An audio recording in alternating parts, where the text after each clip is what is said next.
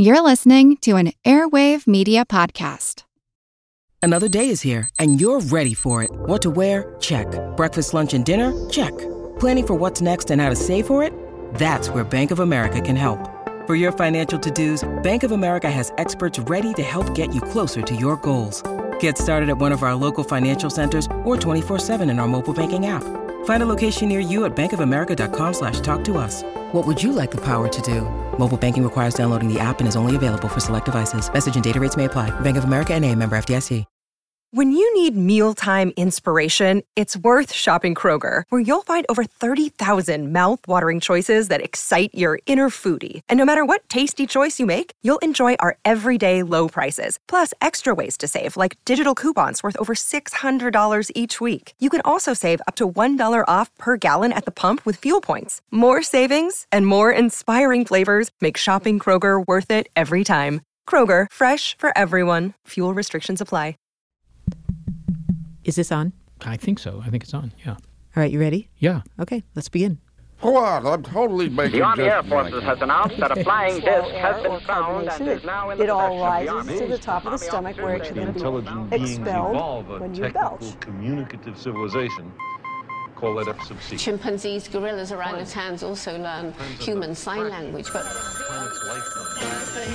But let's go hit terrace tasing those for a bit. Every form of life has a way of sensing the world around it and is able to communicate in some way. So we're saying give peace a chance, you know, like nobody's ever done it before. It's just one of those things that's included in the laundry list of what it means to be alive.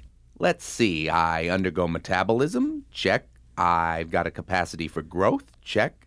I phone 5 with unlimited texting plan. Check. Check. I maintain homeostasis. Check. It's just one of those things about life. I mean, my car doesn't talk back. Turn right in 50 feet. Tire pressure low. And clean your windshield. You parked under a productive bird's nest. Well, it turns out that cars can sense their environment. I mean, they can tell something about how much gas they have in their tanks and the outside air temperature and stuff like that. But, you know, communication is not essential to a car. And for a living organism, it is. And there are lots of communication modalities, and they're key because living creatures need to exchange information about all sorts of things resources, the environment, predators, mates. They need to share emotion. Talking is just the obvious mode of communication for us. But it's not the only way of expressing yourself. I mean, you can wave your arms. That's a technique favored by tube men at the used car dealership and Italians. Okay, that one's hard to see here. What? I'm totally making the gestures with my hands. Check out this one. It has universal meaning. Okay, now can you do a tube men accent? What? I'm totally making just. No, I can't.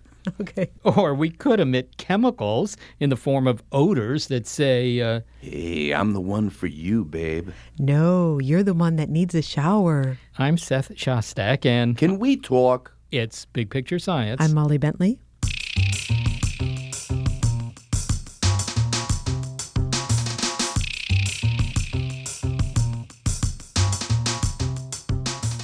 We're not the only species that has information to impart. To think about this big concept, let's first think small. There's about a million ants per human. Wait, that means that. It means that ants weigh about as much as humans weigh. That's a lot of ant pleasure. And when you have that many six legged buddies around, it's chaos unless you have a good way of communicating. Which ants do through chemical signals, says entomologist Mark Moffett. He's at the Smithsonian Institution. Some people call him Dr. Bugs. He's a renowned expert on ants, and he's spent so much time crawling, climbing, canvassing on the very small micro level that he can say with some authority. Well, I think individual ants might be smarter than we give them credit for. In fact, I, I think ants have personalities. They have things going on in their heads. They have a little mind in there. They're worried about only certain things. They're capable of only comprehending certain things. But, you know, I'm also a photographer with National Geographic. And when I'm stalking an ant, it's the same for me as if I were stalking a leopard. I move in closely with my macro lens and I see the ant sense me. I can see its body tense and its antennae go up and it turns. And I realize I have to hide behind the nearest grass stalk and I move my camera back and they look out again and then I know when I can move forward. And so, you know, the sense of our connectedness with these things is how we actually interpret nature. It's an anthropomorphism. Uh, perhaps we don't actually know what's going on there, but there's enough going on. Ants actually learn, they get better at things, just like practicing the Stradivarius. There are all sorts of things that individual ants actually do within their limitations that are still quite extraordinary for their size. You, you, know, occasionally I hear ants being compared to the Borg, whatever the Borg are. I mean, I'm not quite sure. This is distributed intelligence, a kind of you know a concept of aliens. Are, are ants really like the Borg? Well, yes, they are, and it's interesting because you look at the average science fiction movie about ants and it's always like the giant ants. And if ants were smart, they'd think, why the heck is there a giant? Why would there ever be a giant ant? It makes no sense. You see, for insects, the ant is the solution to being large. An army ant society in the Congo can contain millions of individuals. All those individuals add up in weight to more than a human being, and they have more brain cells by about tenfold. And they're they're all spread over the landscape in a ways. You know, if a human being tried to survive where these ants are, they would probably starve with that same body mass. But the ants can go out and search nook and cranny, come back with tiny crumbs, and end up with a lot of food. They can get killed in numbers you know, one shot in the brain and we're dead. Ants, you can knock off 10,000 of them, 100,000 of them. They just keep going. But that is the strategy ants use. They simply outnumber the other side. It's shock and awe. So once you get to the level of an army ant, where you're going to have a swarm of 10 million ants coming at you, uh, going 100 feet wide, there's really not much that can get away unless you can run as fast as a human, then you have some chance. But you don't want to leave a baby in a crib in Africa. You don't see a lot of cribs in equatorial Africa. Babies are on your back and cows are not tied up. When ants go to war with one another, do they take prisoners? Or do they just exterminate everyone they come across? Well, this is the interest. Uh, one interesting thing is that ants do not take prisoners, and this is one reason that ants are what I would call a superorganism. Uh, their societies function as superorganisms. In humans, we have a chance to defect. We can always, if we're sick of American politics, we could always move to a cave. I guess people still do that. Are there caves around?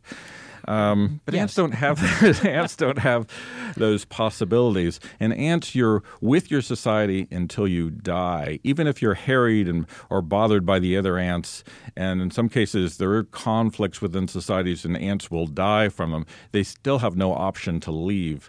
So this makes them much more like a body, like a human body, than other societies. You know, the cells in your body are all connected because they have chemicals on their surfaces that your immune system detects. And if anything goes wrong, uh, those cells are going to be attacked and killed. Ants have chemicals on their bodies that they detect on each other. And if anything's wrong with them, uh, they're attacked and killed.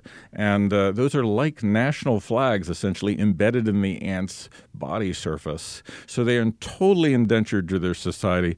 And what's interesting, of course, about a superorganism like an ant colony that you'll never see in a human or any other animal you can think of is that imagine in your case that you're you wanted to see what was happening in the other room because you're getting bored talking to the entomologist, and your eye could just pop off and wander down the hall and, and see if something's fun down in the other place somewhere.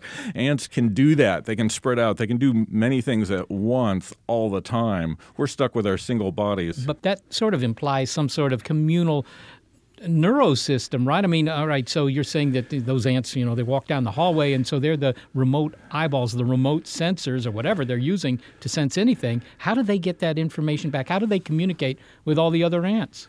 Well, they communicate in large part by chemicals. There are ants that use other signals as well. And that's a very effective way of communicating when you're tiny. Little puffs of scent saying what's going on, and they're limited. I mean, there's only so much they could say what's going down the hall. You know, they can't say a lot. And it's a question of organization. I mean, the neurons in your head, if they were a lot smarter, would it help you be smarter? Probably not, because they have to be as dumb as they need to be to connect with just the right neurons for thoughts to emerge. Ants, as individuals, are smarter than neurons. Uh, maybe it would actually help them not to be smarter, but to actually be dumber. So this is the interesting question about the organization of these kind of systems. And the ants have this independence, and that leads to a lot of sloppiness. Like the neurons in your head are all connected in very precise ways, so you can retain thoughts and memories and so forth. Ants can't quite do that. They're a little bit too mobile and independent. On the other hand, they can go down the hall and see what's going on. You're stuck at your desk in front of the microphone. Okay, but they can get some information back to me, like there's food down there of interest to ants, right? And they do that chemically? I mean, it, it would take a while for that signal to get back here. Yeah, well, there's a lag time being an ant. As I say, the bigger societies, the ants move really fast. If you go to Africa and see some of these army ants, there, they are just moving at the speed of light. They are all in a great deal of hurry and they're going out long distances to gather this information. But lag time has always been a, a problem in the human military as well. Now we've transcended that with electronics. So we tend to forget about it. So ants are doing pretty well with what they have. And chemicals can spread out in puffs. Some ants are capable of sensing just a molecule or two, so they can spread a signal over a foot or two distance in a couple of minutes, potentially drawing in all the other ants if there's a big problem locally. Getting information on, on long distances still takes a while. I've seen photos of ants where it looks like they've got eyeballs. I can't tell whether they're compound eyes or camera eyes or what kind of eyes. Maybe they're just light spots, whatever. Can they see anything really? Uh, some of the ants see rather well. These tend to be the ants with the smaller societies where the individuals are more independent. Once the societies get bigger and bigger, they tend to draw back into scent. In fact, the army ants, which are most famous for courting large groups, are virtually blind. And so they are totally focused on staying integrated with each other and they never wander off on their own. They are all very tightly organized and they stay together and scent is everything. They can respond to vibrations that can indicate a prey is being killed or something, and uh, other ants actually use vibrations. One of the big disasters you create all the time, Seth, is when you're walking along in your yard and you create a catastrophe an ant version of a catastrophe when you step on all those little ant chambers underground and smash them every time your foot goes down. Uh, that usually causes ants of many species to vibrate. This indicates that I am trapped underground. Please dig me up and all the other ants can start digging away and getting rid of all the imprisoned ants. This oh. happens. This is the biggest disaster you cause for the lives of ants probably every day. Well, and inadvertently, I have to say, I will apologize in case I did do something terrible. I so that that the vibrations. I mean, that isn't very different from hearing. Do they, do they have any capability to hear? I think most of their hearing does go through the ground, as is true with many kinds of insects. So they're detecting vibrations through the ground rather than through the air. Okay, but I've heard it said that ants can squeak. This is called stridulation. They do this when they're buried, but they'll also do it if you pick one up and you watch the ant wave its little rear end or abdomen or gaster around. They're actually creating a little squeak. You get a big enough ant, you can put it to your ear and actually hear this. This is their alarm call. Mark Moffett, thanks so much for talking with me. Thanks so much, Seth. Adventures Among Ants, a global safari with a cast of trillions, is the book of one entomologist at the Smithsonian Institution, Mark Moffett.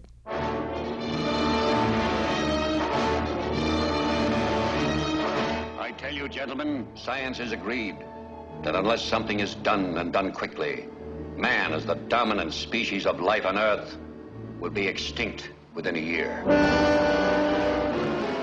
You know, ants are so numerous and clever, it's a wonder that they don't rule us. Well, in some ways, it kind of sounds like they do. And of course, ants did take over the planet in the 1954 sci fi movie Them, which was set during the Cold War of the era of atomic tests.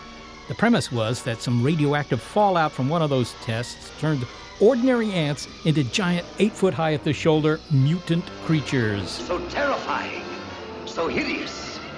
There is no word to describe them. Which are, of course, mongo sized ants. These giant ants attack locals in New Mexico, but hey, life's dull in the desert. So a couple of the queens fly to Los Angeles and build an underground layer in the sewer system, where they plan to raise a nest of tiny ants bent on taking over the world when they grow up. bummer for Los Angeles, so the National Guard is sent out to battle these formic acid wielding guys with guns and flamethrowers. I should check out this movie, Them. You know what? I'll go with some friends. Then we can check out them. Yeah, I gotta say that this, this movie made me sick for days. It was so scary. You know, early on, Mark said that the weight of all ants equals that of all humans. But what if you had a single super ant like the ones in this movie and it weighed the same as a human or even more? I mean, physically, would that be possible? I think not. If you have an exoskeleton like an ant and you're eight foot high at the shoulder, you collapse under your own weight. So the little legs couldn't support him. Or her. Even their big legs. No, it would be unseemly, it would be messy, and you'd have a lot of people screaming. Ah, that brings us back to communication coming up. Now, Mark Moffett said that ant communication is like that of the neurons in the brain talking to each other. But how do neurons communicate? Discover the special brain cells that send messages to other brains without you ever uttering a word. It's Can we talk? On Big Picture Science.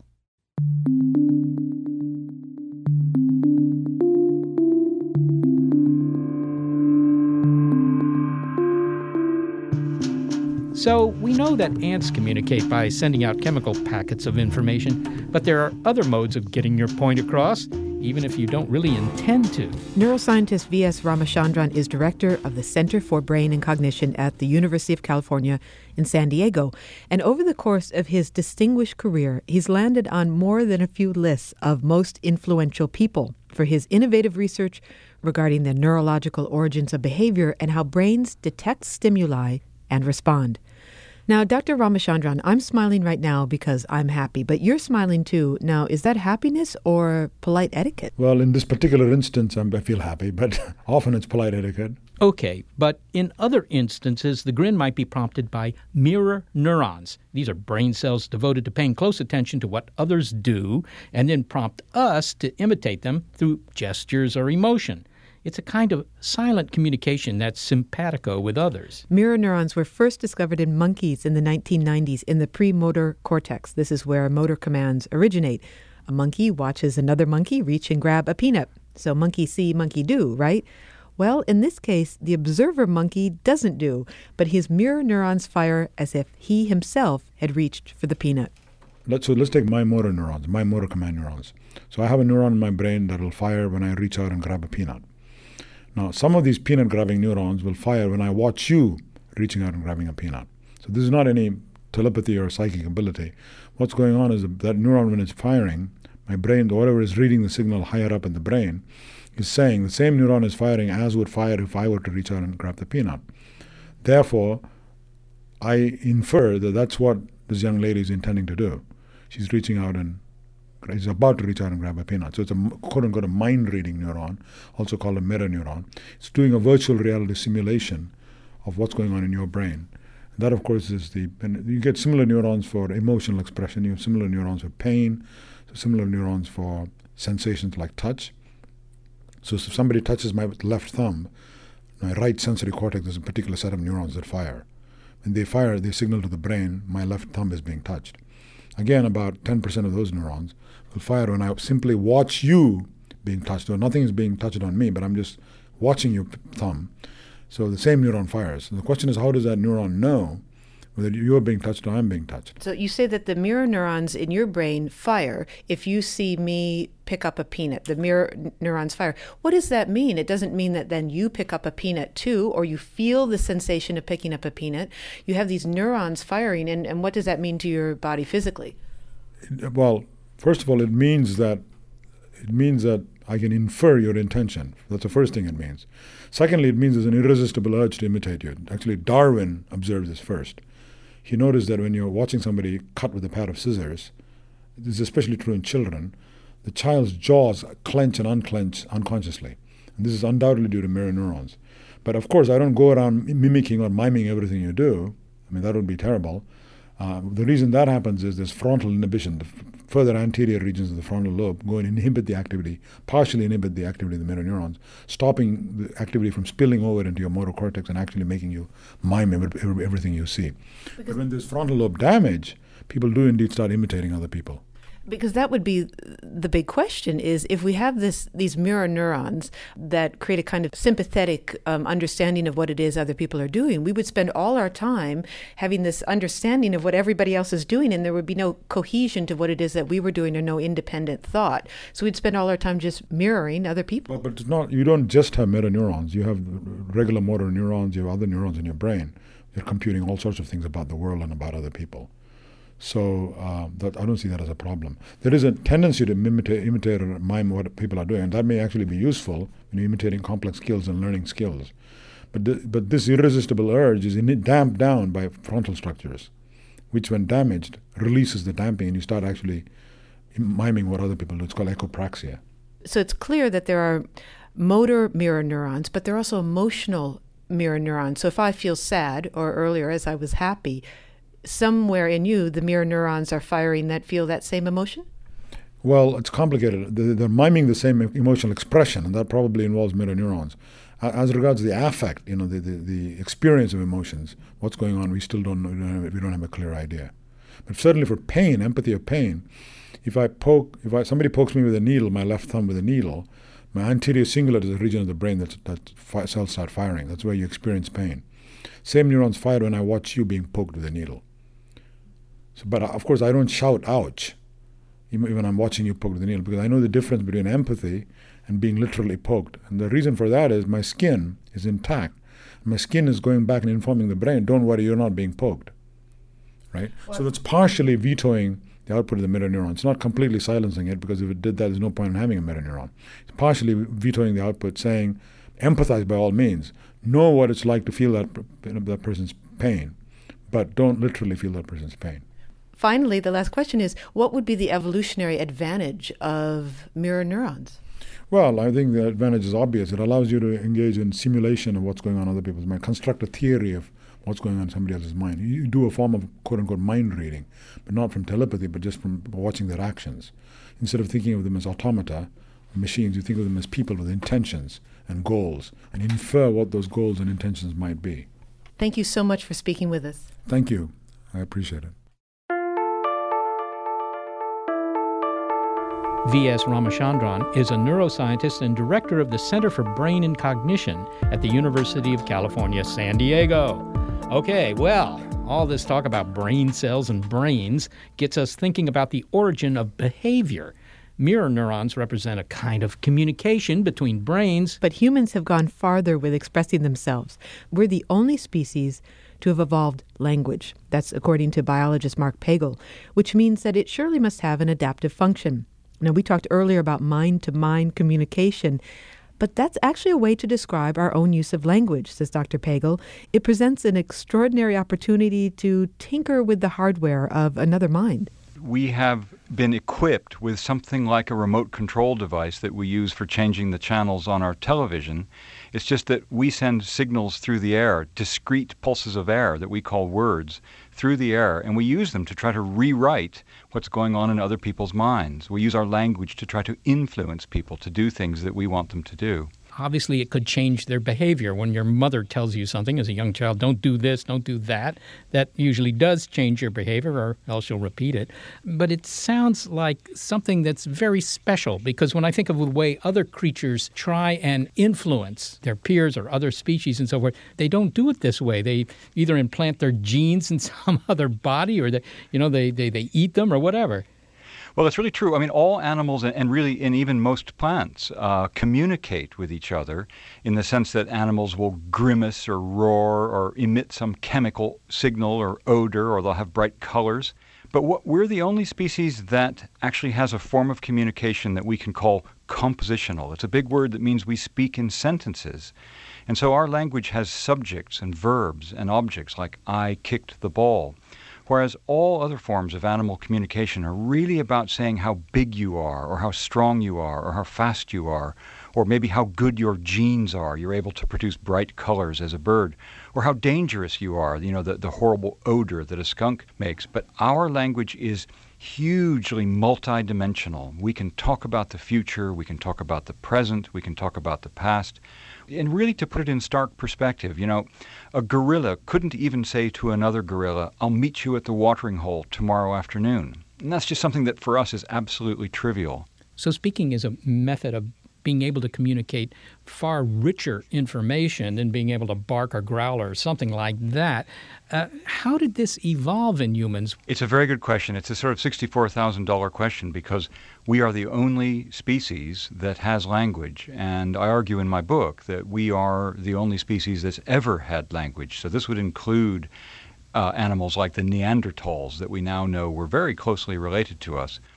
And so the question arises why did language evolve? And, and from a Darwinian perspective, we realize that language had to evolve because it granted the speaker some advantage.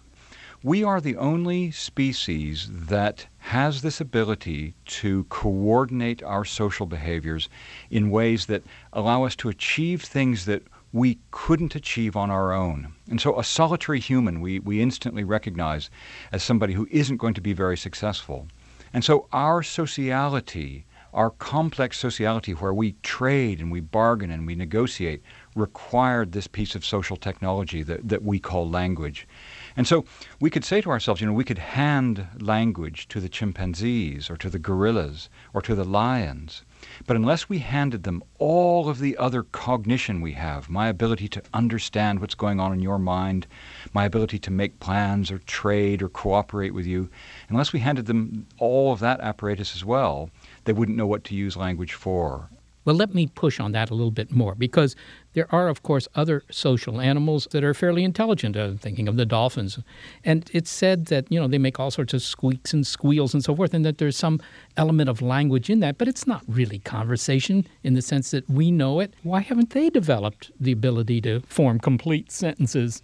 Again, it's a, it's a wonderful question because it seems that humans uniquely among all the animals on earth have what we call a theory of mind, that we instinctively recognize that we can sort of make guesses or predictions about what's going on in someone else's mind, what they might want to do. And this theory of mind means that we recognize instantly that we might have things in common or we might have things that are in conflict, and we can use language to resolve those things or to exploit those things, the things we have in common. And so, indeed, it's the case that dolphins have a very sophisticated form of sort of click communication that allows them to sort of organize their behavior, say for hunting or for calling everyone together into a group. But it really stops there. You'll never find a dolphin saying to another dolphin, okay, tomorrow we're going to do the same thing we did today, or tomorrow let's join up with 10 other dolphins.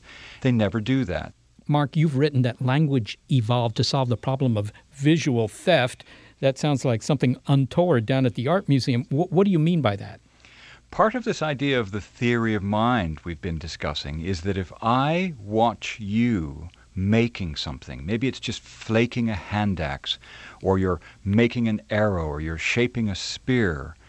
Because I have a theory of mind, I realize that you're making that object for some reason, and I'll pay attention to how you make it because I'll realize that the way you're making it tells me something about how it should be used and how I might make a similar copy.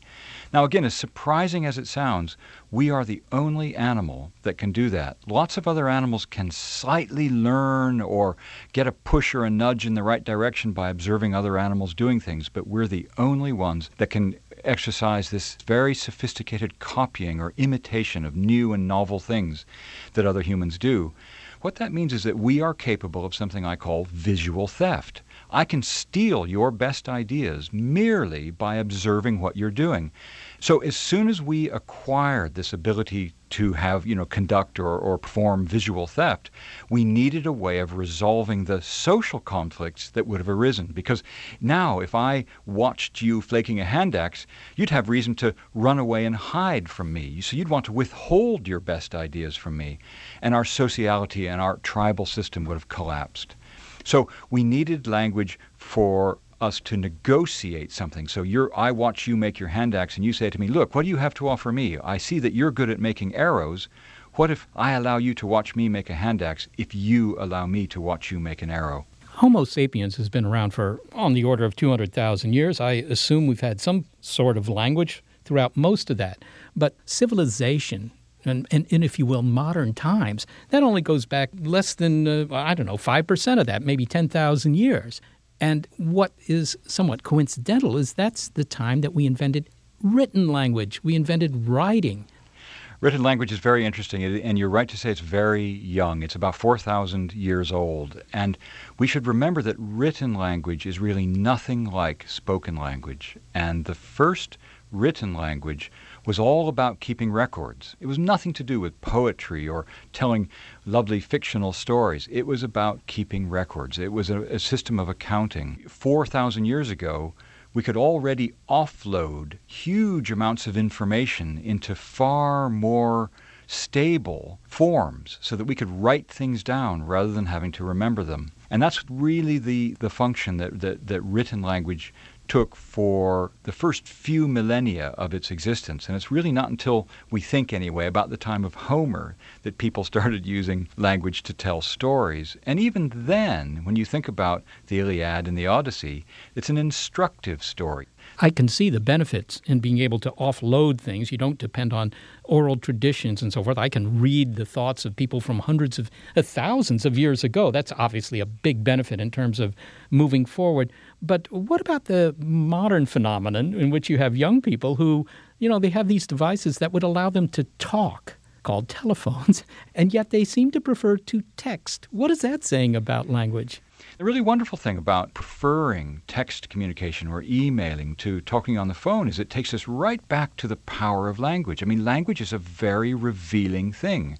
If I come up to you and ask you some question that you don't want to answer, something you might wish to keep private, something you don't want to reveal to me, it puts you in a very awkward situation. And so I think we instinctively recognize that language is this very powerful technology that we can use to coordinate our activities and bring us all sorts of gains but it's also a technology that we can use to zero in on others and try to find things out about them. And so I think that's why, in this sort of modern day, you know, when we could just pick up the phone and talk to anyone, we sometimes prefer text or email or, or tweeting. Well, Mark Pagel, thank you so very much for, well, talking to me. Yeah, it's my pleasure. Wired for Culture Origins of the Human Social Mind is Mark Pagel's book. He's an evolutionary biologist at the University of Reading in the UK. So it sounds like, Seth, that our inclination to talk and blab a lot is something that is deeply wired within us. And in fact, safe to say this radio show would not exist had language not evolved. well, the thing that disturbs me, Molly, is the fact that Pagel points out that talking is a kind of mind control mechanism that you can control other people's minds. So maybe that's what you're doing to me. And maybe it's what you're doing to me. That would explain a no, lot. No, no, no. That, that's certainly not true. Well, coming up, when we do use language, most of us prefer talking. Oh, sure, the speed's slow. It's what, about two dozen bytes per second? I mean, even dial up modems are faster than that. I'm emailing Leonard Nimoy on my Commodore 8 for his recipe for artichoke dip. And send. Oh, I have a great one. You take three artichokes, you stem them, you put them in a pot of water. Oh, cool. He got back to me. Later. Which you bring to a boil. Then with tongs, you carefully take out the artichokes and you let so, them cool. So uh, speaking is slow. Cooling, but even so, nothing beats talking or a good a story for that matter. Coming up, stir these together. Now you can why our brains love want, Once Upon a Time case, and how to keep native languages from going extinct. Now, it's time it's to Can we talk on Big Picture Science using a spoon to dig out the artichoke hearts. Now be careful not to prick yourself on those pointy bits because they're really sharp. Anyway, you put the three artichoke hearts in a bowl. Now you mash them together until they're really, really. Welcome back to Can We Talk? And let's get to talking. Really, with all our nifty ways of communicating, we still love to gab. It's efficient, it's expressive. Heck, I figure that if we'd invented the tape recorder before we invented writing, well, we might never have had to invent writing. Uh, just hit record, Socrates. Okay. Well, as I was saying earlier in the Agora, true wisdom comes to each of us when we realize how little we understand about life, ourselves, and the world around us. Hmm, very eloquent and true. This recorder is a new means of capturing ideas. I like it. Yes, I know. We'll, we'll call it the Socratic. Mark Pagel says that written language came about as a means of accounting. It wasn't about storytelling, but Claire Murphy is. Long ago in a town there was a mayor, and he was getting old. He'd soon have to retire. And he needed to pick a suitable replacement. All the townspeople came forward and he asked them to form a line whoever wanted to be the next mayor. Well, there was a huge line. Everyone wanted the job. It was great pay. You'd get to live in a big house. No one wanted the job more than Jack. They all stood in that line, and the mayor came forward, and his hands were full of sunflower seeds. Take two, he said. Plant these in a pot of dirt and bring that pot to me in a month's time. And all of the people took two seeds and ran home. Jack put his seeds in a pot of dirt, he watered it, and left it there. Every day, Jack tended to that pot of dirt and watered it and cared for it, but there was nothing emerging from the soil. A month passed, and all Jack had was a pot of dirt. He took it in his arms and he went down to the mayor's house and he stood in line like everybody else. But everybody else had pots full of the most beautiful, bright, colourful sunflowers you've ever seen. When the mayor came out, it was all Jack could do to hold back his tears. The mayor walked up and down the line and finally he raised his hand and pointed his finger at Jack. You, he said, will be my successor. Jack stepped forward. But, sir, sir, there's nothing in my pot. Everyone else has much nicer flowers than me. And the mayor said, Oh, yes, I know. But you see, Jack, I boiled all those seeds before I gave them out. Those were not seeds that could grow. You're the only one here who's honest. In Ireland, Claire Murphy tells a lot of traditional tales, mythology, and folklore, much of it between 150 and 3,000 years old, with emphasis on Irish mythology. But she's also drawn to global storytelling, including the American Jack stories. Jack is a rogue, he's a fool, he's an idiot, and he's very wise. And there's a this character exists in all cultures, um, but he's called Jack. So you know Jack and the Beanstalk. Yes. So it's the same character. It's social, always social climber. He's exactly. How do you gauge the interest in storytelling? I mean, uh, you know, just from the point of view of science, Mm-hmm. it sounds like storytelling might have a certain survival value, that we value stories. Oh, yeah, absolutely. Well, the, the reason why storytelling still exists, and it's the root of all art forms, is because we make meaning out of life through narrative. So we attach meaning to things by creating stories out of them. The way we remember information is by creating a story. So there's been all kinds of research done, scientific research, around the workings of the brain that we are neurologically hardwired to make things, to make uh, experiences into stories in order to be able to remember them. So it plays an integral part in passing on information, passing on wisdom, keeping traditions alive, keeping culture alive. It seems to me, I mean, the Iliad and the Odyssey, right? Uh, they were not written down until many years after they had been, if you will, written, uh, even though they weren't written. Mhm. But so that was oral tradition. I mean, that was a Absolutely. lot, a lot to memorize for a storyteller, I would think. Yes, but the, the funny thing is, we know that because we, you know, our culture is based on Greek and Roman civilization, and that's what we've come up from. But you've got versions of that in every culture, and you think that's a lot to remember. There's a type of storyteller in India, and I hope I'm pronouncing this right. It's, it's B H O P A. I say a Voppa, and they are usually goat herders, and they're illiterate. And uh, every year they meet for seven days in the middle of the desert and they each recite their saga, and it could take seven nights. It could have over 12,000 verses. So, you know, a Western American scientist came in and said, How is this even possible? These guys can't. They can't even read. How can they remember these long sagas, like you're saying about the Iliad and the Odyssey? So they began to study them. And they did one of two things. Uh, they, they began to ask how, you know, how do you pass on the information? And, and, and the man said, well, I, I pick which one of my children will take on this tradition. And at four years old, I start to give him the first sentence. And every day I give him a little bit more. And eventually he has the whole saga in his head. So they asked, you know, somebody who had one of these sagas and he said, uh, how is it you remember the whole saga? And the man said, well, it's like I'm standing on a beach. And I reach down and I turn over the first pebble, and, and written on the first pebble is the first line. So it's not that he's reading it, but he's remembering it. It's, it's living in that pebble, and then I just keep turning over pebble after pebble. And they took one of these guys and they taught him how to read. And what do you think happened? Mm.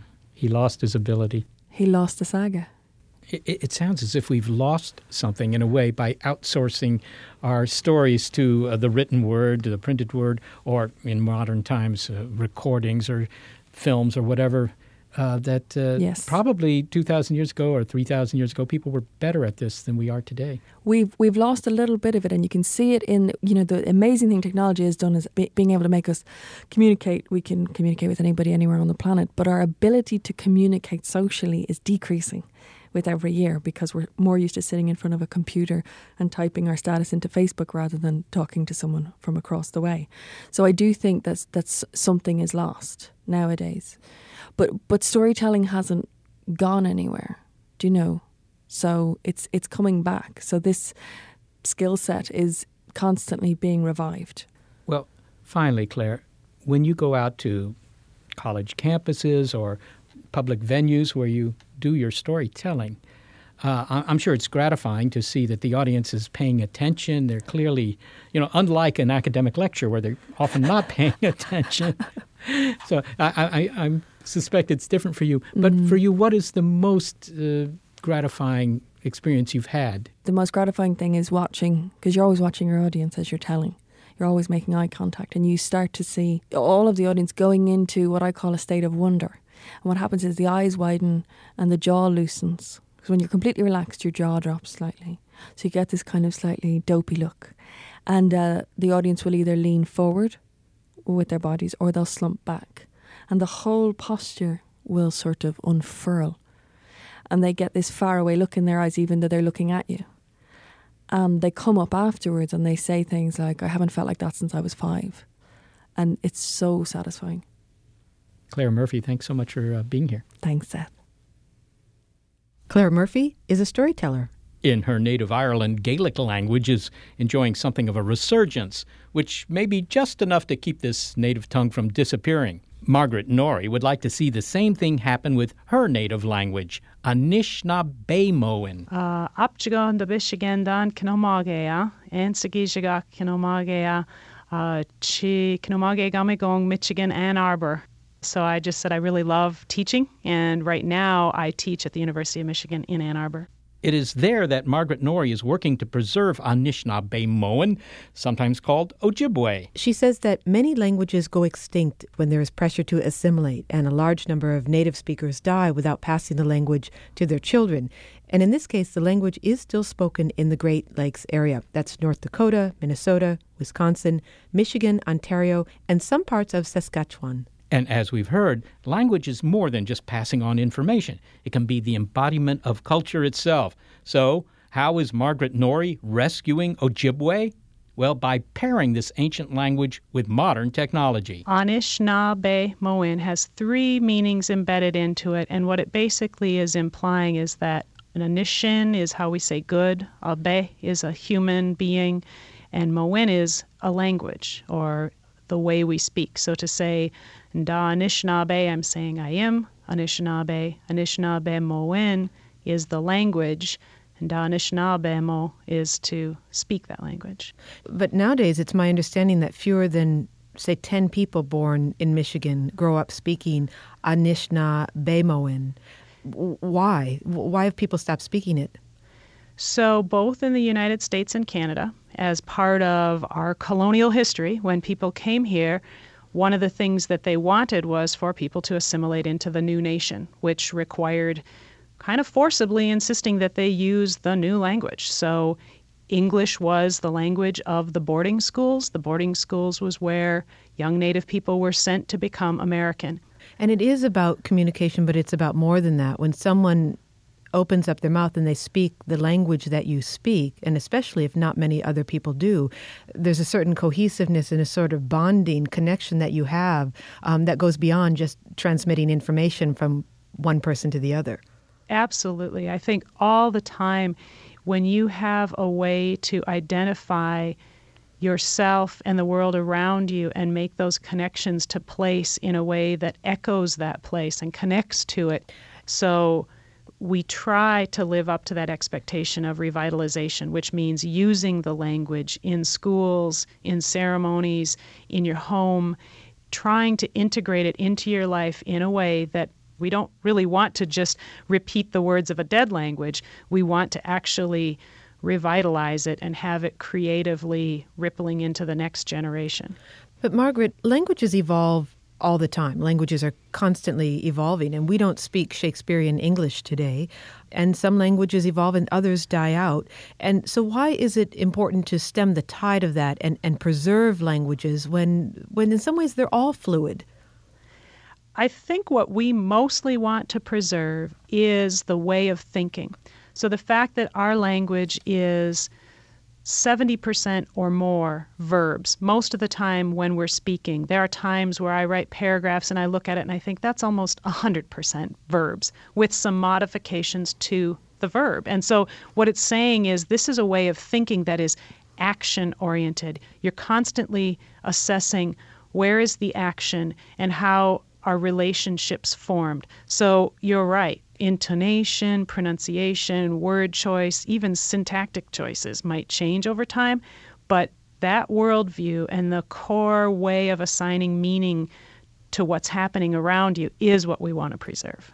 Now, I wonder if you could talk a little bit about how you're doing that. Your work at the University of Michigan is focused on preserving this language and using technology and social media to do so. So, in that way, two different worlds are coming together the, the future high tech world and this ancient language. Um, how do they come together to preserve Anishinaabe How do you use digital media to do that? So, what we do now is really tap into the way people learn. So, if I had been doing this in the era of the telephone, I would have probably been recording messages and calling people or trying to have conference calls. I'm doing this in an age where the way people connect with one another is through social media. So, we have a website that's fairly static that we record things on, but we record crazy things. So when people email me and they say, "Hey, will you translate the Eminem ad about the cars in Detroit because we're native people from Detroit and we're proud of what that ad said." Eminem the uh, rap singer. Absolutely, because in Michigan, if you're a Michigan Indian, you know Eminem and you're proud of Detroit in a in a special way. Detroit was here actually way before the US. So we connect those points of pride and identity. And then when we do that, we record it. So you can hear us say what was in that ad. And then we tweet that we recorded it. And if you're on Facebook, then you see that on your news feed. And you could go in and comment on our recording. And you might say, I say it this way, or I say it a different way, or here's a little recording of me singing it. So we get people to start conversations about the language and in the language. We create a venue where they can ask questions. I told my daughter if she wanted an iPhone, she had to text me in the language, and she does to a certain extent. And you know, we we try to infuse it any way that we can. Are the tweets in English, or are they are they in Anishinaabemowin? We do a little of each. I personally remember as a student being very frustrated by not having a translation. So we rarely put things out there only in the language because I think sometimes that can be a little alienating. Even our best students want to know right away that they can understand it. Sometimes we also are trying to archive. I know that some of the elders that I work with grew up speaking only this language until they were in their teens. And their use of the language, their perspective is so different, and we're never going to be able to have that again. So sometimes we are trying to just archive those speakers that we consider our sources of knowledge. Now, you were talking about translating Eminem, um, but you've taken other famous songs and singers and recorded their music in your language. And I, I want to see if people can identify this song. Ganema walking boatek Wain panad ish bengo jidoyen Kawing gonema gego gagishkaring Kijigong wetai go temegad Kapwek nim nongwa it's Imagine by John Lennon, which is a song that we chose because it resonated both with the teachers who were teaching the language and the students who were in class. And it turns out that it created a pretty interesting conversation about society and peace and getting along, and a conversation that was relevant both from a native perspective but also from a very contemporary social perspective. So, Margaret, have your efforts on Facebook, YouTube, singing, and also, of course, the work you do at the university to preserve and keep Anishinaabe language alive. Have they been successful, and how does one measure success in a situation like this? They have been successful to the extent that I know more students who are proficient when they leave, and I would definitely say that's measurable success. But we go to a lot of funerals, and I think that when we're at those funerals, if we don't see young people in the community that are picking up the language, we do get a sense of imbalance.